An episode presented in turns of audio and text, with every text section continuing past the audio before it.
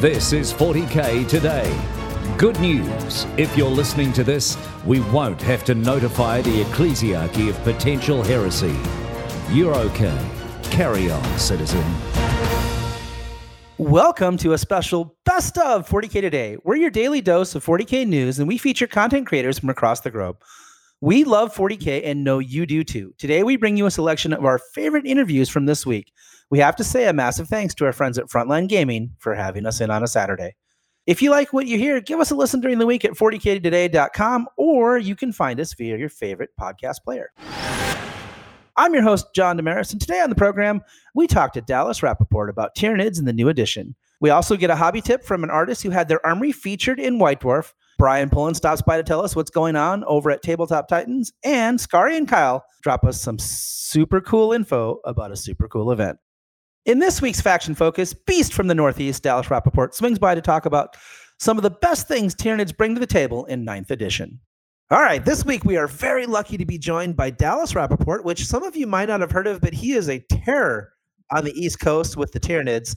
And he's here to tell us all about how to use them in ninth edition in this week's fac- Faction Focus. Dallas, take it away. Hey, it's great to be here with you. Um, I think the big thing, takeaway of Tyranids right away is they're not an army that is going to math you off the table with amazing guns or rerolls or like or units that you look at the stats and it's like, wow, this is just a great unit. Um, I think they are an army that has a lot of tricks that involve movement, reserves, um, and playing the mission very well.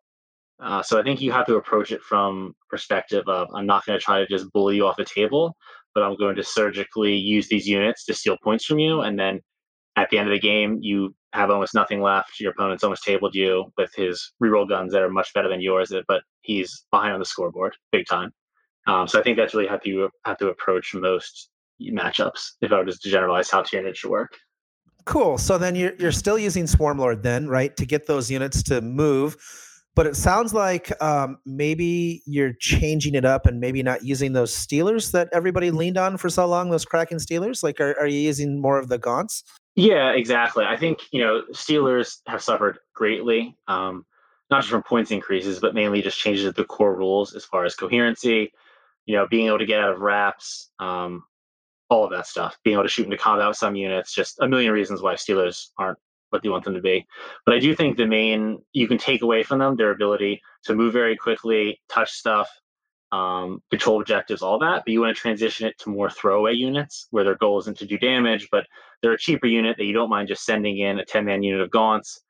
They touch some stuff, they steal some objectives, and they just create value for you. So using things like Hormagaunts or Termagants, um, even with like maybe a small unit of gargoyles, just because the the max threat range they have, you know, they're not obsec, stuff like that. So similar concepts, but you just move away from Genestealers who you need to survive and do damage to units you know are going to die. You're just going to try to steal points for them and mitigate some shooting. Yeah, and I imagine that you'll also use them for some move move blocking shenanigans, that kind of thing, because they're just throwaway units. But you can you can generate value by slowing because it's only a five turn game. You slow down your opponent's ability to score on the mission, and thus denying them points is kind of like you scoring points. Yeah, I mean that is a huge part of it. I think you know that's the thing is you can use one small um, gaunt unit, of whatever variety, to potentially steal objectives, move block, and uh, touch units in combat to limit their shooting, that they have to shoot certain units. Um, and the way a lot of armies function in this edition is a big brick that kind of moves as far as like Death Guard or Sisters, um, or even some Marine units that just walk around the table. You know, being able to just limit what you just can't move is extremely valuable, um, especially if it involves maybe taking objectives because you moved a bunch of OBSEC bodies uh, on objectives that were 30, 40 inches away. Okay. And then now that we're in ninth edition and you've had a few reps, what are some units that you think people should be checking out for their Tyranid armies? Like, what are some maybe undervalued units that you think are maybe a little better in ninth than they were in eighth? Yeah, I think um, Zoanthropes have been a huge buff this edition. Uh, they didn't suffer that much in the points department, but mainly this this edition has seen a big transition away from garbage units of just tons of grots, guardsmen, cultists, like all that stuff, to more elite units, especially like with an extremely prevalent space marine meta. Um, so Smite, just in, the general rule of Smite has gotten better just based on how the core rules and missions have dictated list building. Um, and I also think that you know the way scoring is, where you need to basically survive through the turn, being able to put a unit of five um, three up invul models on an objective is extremely hard to shift. And they also give you a unit that Tyranids don't have great access to, which is durability, just standing out in the open. Um, most units are pretty squishy for Tyranids, and they give you a lot of tools when it comes to that. Yeah, and I suppose smites probably have more value because I think two of the armies that are really coming up are Custodes and Harlequins, right? And they're both smite allergic. So having that in your list is probably well positioned in the meta right now, at least the way it stands. Yeah, no, I, I, totally agree. I mean, I played against a Custodes person, and the smites were just brutal. I mean, you know, any of that stuff with where you can just bypass certain defensive buffs like negatives to shoot, um, or high invuls, high toughness, any of that stuff. It just ignores all of it. And the fact that you don't have a bunch of guardsmen or cultists or other trash units in the way eating that uh, really increases the value you get out of those units. Okay, that makes total sense. Last question what advice would you give somebody play if they saw Tyranids across the table from them? Like, what's uh, what's what they should be thinking about in in the game? Um, I think it uh, you need to ask if you don't have a full understanding of the capabilities of the army, is to ask a lot of questions. Um, because they're an army where you can look across for it and be like, this is army on paper is a pile of junk. It's not very good. But then all of a sudden, there's units in your deployment zone move blocking you. There's stuff all over the table getting objectives, and you're just like, how did we get here? What happened? So I think uh, the best thing you can do is have a real understanding of the limitations of what can move. Can this move in charge? How do I stop this? And it'll really help you kind of dissect their abilities and stop them. Um, I think that's really the biggest thing because they're not an army that's just going to out efficient you, outshoot you. Like chances are, whatever army you're playing is more efficient at shooting, it's better in combat, etc. It's you need to understand of how to not get like get tricked by not understanding what their movement capabilities are and things like that. Yeah, and I do think Tyranids is an army that wins in the movement phase, is how I would describe them. Yeah, I think that's extremely accurate.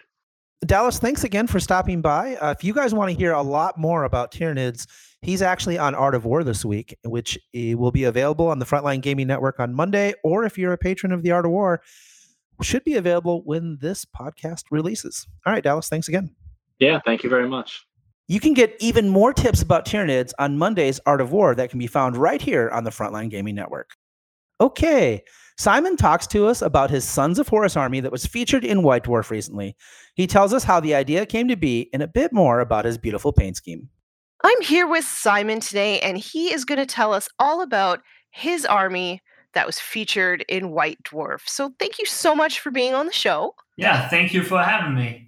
So, for many of us, we uh, sort of flip through White Dwarf and we always imagine what it would be like to actually have our army featured in the magazine. And I just want to know what does that feel like when you see your stuff on the pages?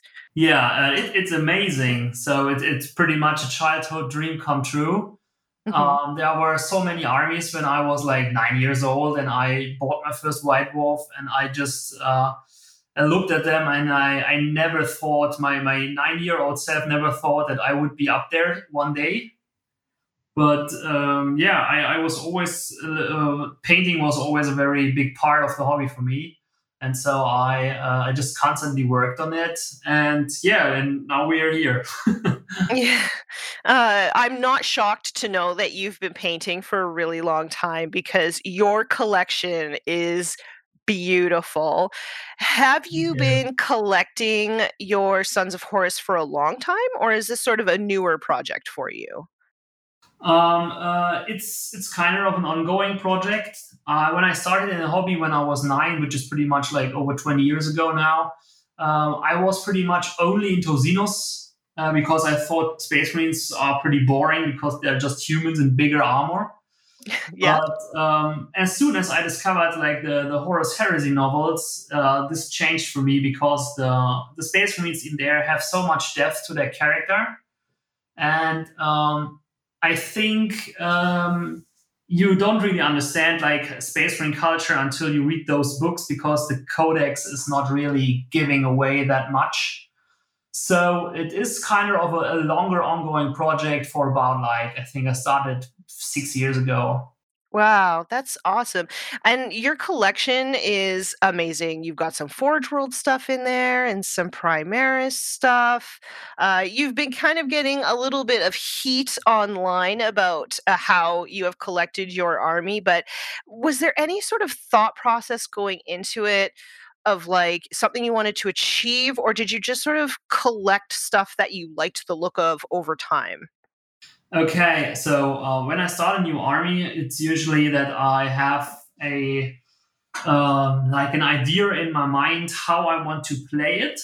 So mm-hmm. it's like more rules driven, and then um, I just um, see that I can get a competitive force out of it. And once I have that, uh, then I start to just roam around the, the background and add stuff to it that I like. But like the, the first idea is always like have a like a 2000 point army that uh, works with 40k uh, with tournaments and stuff. And um, since I picked up the Horus Heresy novels, like the Sons of Horus were always the, the legion that I think were, was the coolest um, okay. And uh, like I said in the article, I have kind of uh, a taste for the bad guys.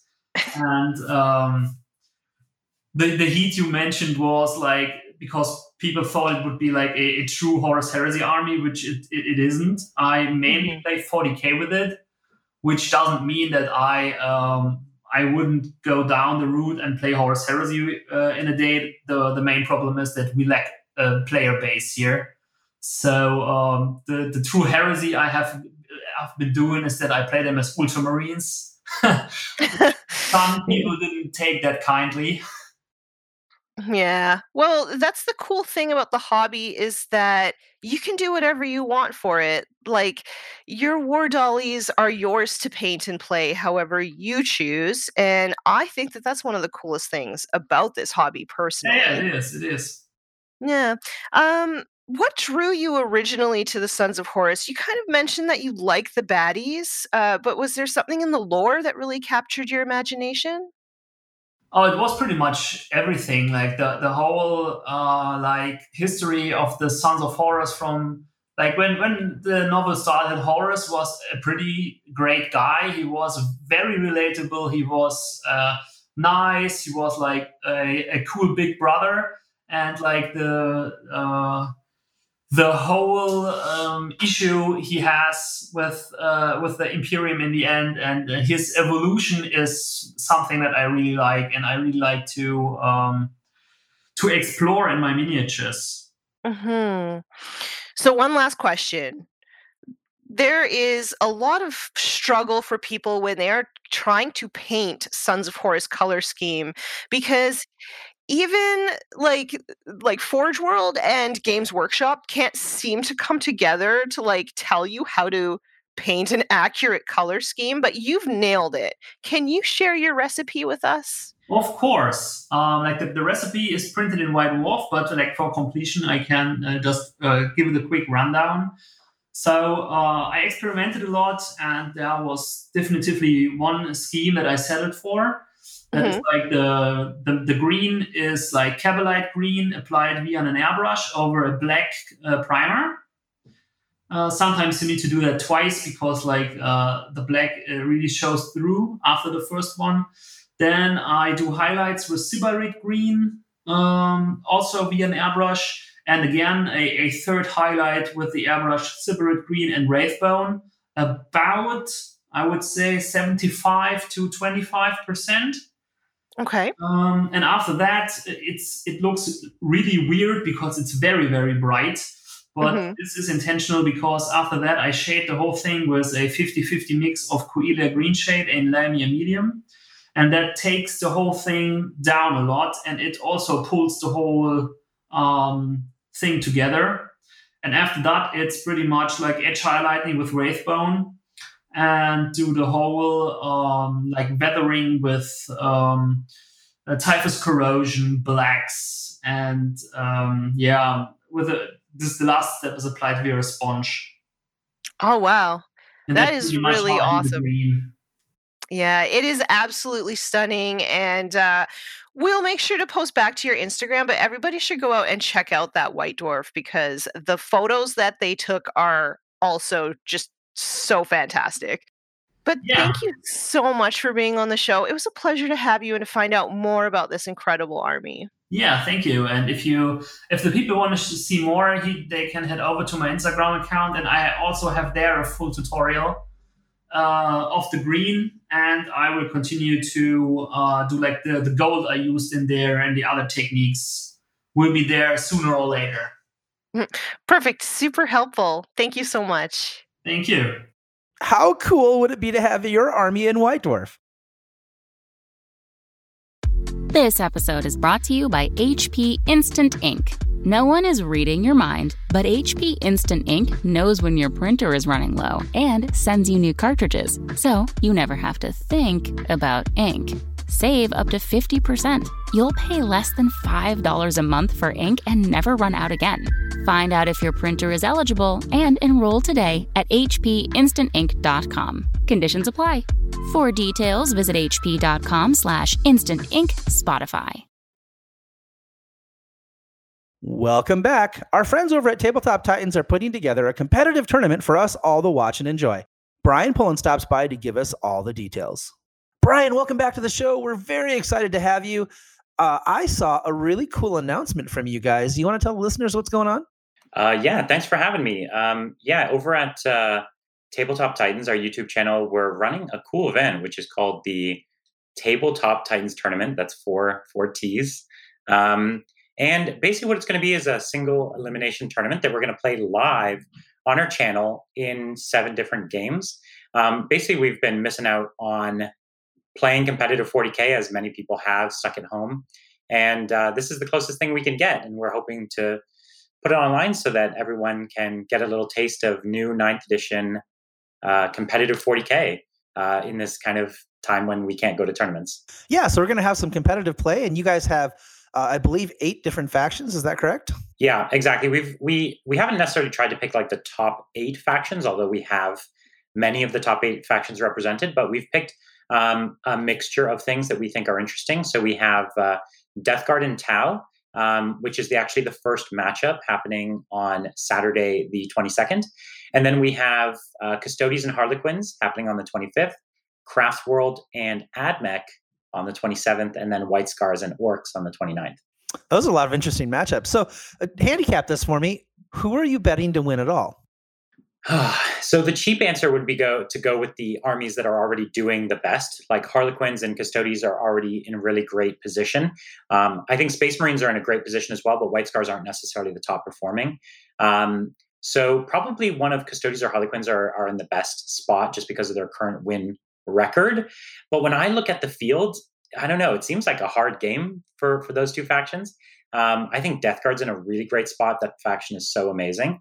Um, and uh, I'm at a hard I'm hard picked to to pick a, a, faction that doesn't have a shot at the very least. Yeah, well, and I mean, you didn't even mention AdMech, right? Which a lot of people think is going to be very strong in ninth edition. So, um, yeah, yeah, it should be a, a, really, really, really fun field. And like you said, Space Marines are Space Marines. Uh, exactly. As a matter of fact, I was talking to John Lennon, and he thinks White Scars are the best of the Marines. So do I. So. I. I think so too. They just are a lot harder to play. And so early in the edition, you sometimes find armies that are kind of more more straightforward to get the wins because people don't have the practice in. Whereas White Scar is one of those armies that takes a lot of practice, so you can't just be great with them your first time out. Um, and that's actually one of the reasons why I'm not as confident about them. I'm going to be playing the White Scars in this tournament, and uh, uh, I've only played maybe five or six games uh, with them, and so they're hard. They're a hard faction to master. Right. So who else is who else is piloting armies in this tournament? So it's actually just Adrian and I. Uh, that's one of the interesting things. Um, Adrian and I are going to be playing all of them. So it's a very unique format um, where uh, I'm I have four armies. He has four armies. The funny thing is, it might end up being that all of his armies win, and then I have to end up piloting some of his armies um, in the second half of the tournament. But in the first round, at least, we're only playing our own our own factions. That's exciting. I'm I'm, ex- I'm excited. I'm gonna have to turn it tune into some of those for sure. So, uh, how can people find it? Like, when I mean, you obviously gave some dates. They can find it on your YouTube channel. Um, but is the the schedule like what's the what's the overall schedule? How long is it going to take for you guys to finish this up? And so it's just it's seven games because it's single elimination. The first round is starting this Saturday, the 22nd, and it goes until the following Saturday. And then basically the next week is round two, which is just two games. And then uh, that final Saturday um, is the finale. And so um, basically, it's just two weeks. Uh, so we'll play them. We're going to do three games a week, um, essentially, and then one extra. And uh, we'll have it done in two weeks. Oh, that's awesome. That's awesome. You know what I think I might do? I think I might bet on you, Brian. Right. I don't know which which faction you're going to pilot to victory, but I'm I'm going to bet on you because Aaron and I have about a 50-50 win record in ninth edition on the channel so far. I actually think um, with last night's game, he might just just have pulled ahead on me. Um, uh, we're going to see. We both have some good factions uh, in this. I'm playing the Tau, the Custodes, uh, the Admech, and the White Scars. So I've got great factions. Um, so we'll see. So, do you guys have like a, a little friendly uh, rivalry going on? You actually keep track of the win losses? We actually don't, uh, but we just talked about it last night um, because I get the reputation on the channel as the one who only rolls sixes, um, and uh, Adrian has a reputation of rolling terribly um, and and and everything going badly for him. But uh, it's it's it's a funny reputation because sometimes I do get these crazy rolls, uh, but uh, we all do. But it's it's kind of pers- part of my personality on the show, um, and yeah, we just kind of stopped to think about it for the first time yesterday. Oh, that's amazing. That's amazing. Well, you guys have wonderful chemistry.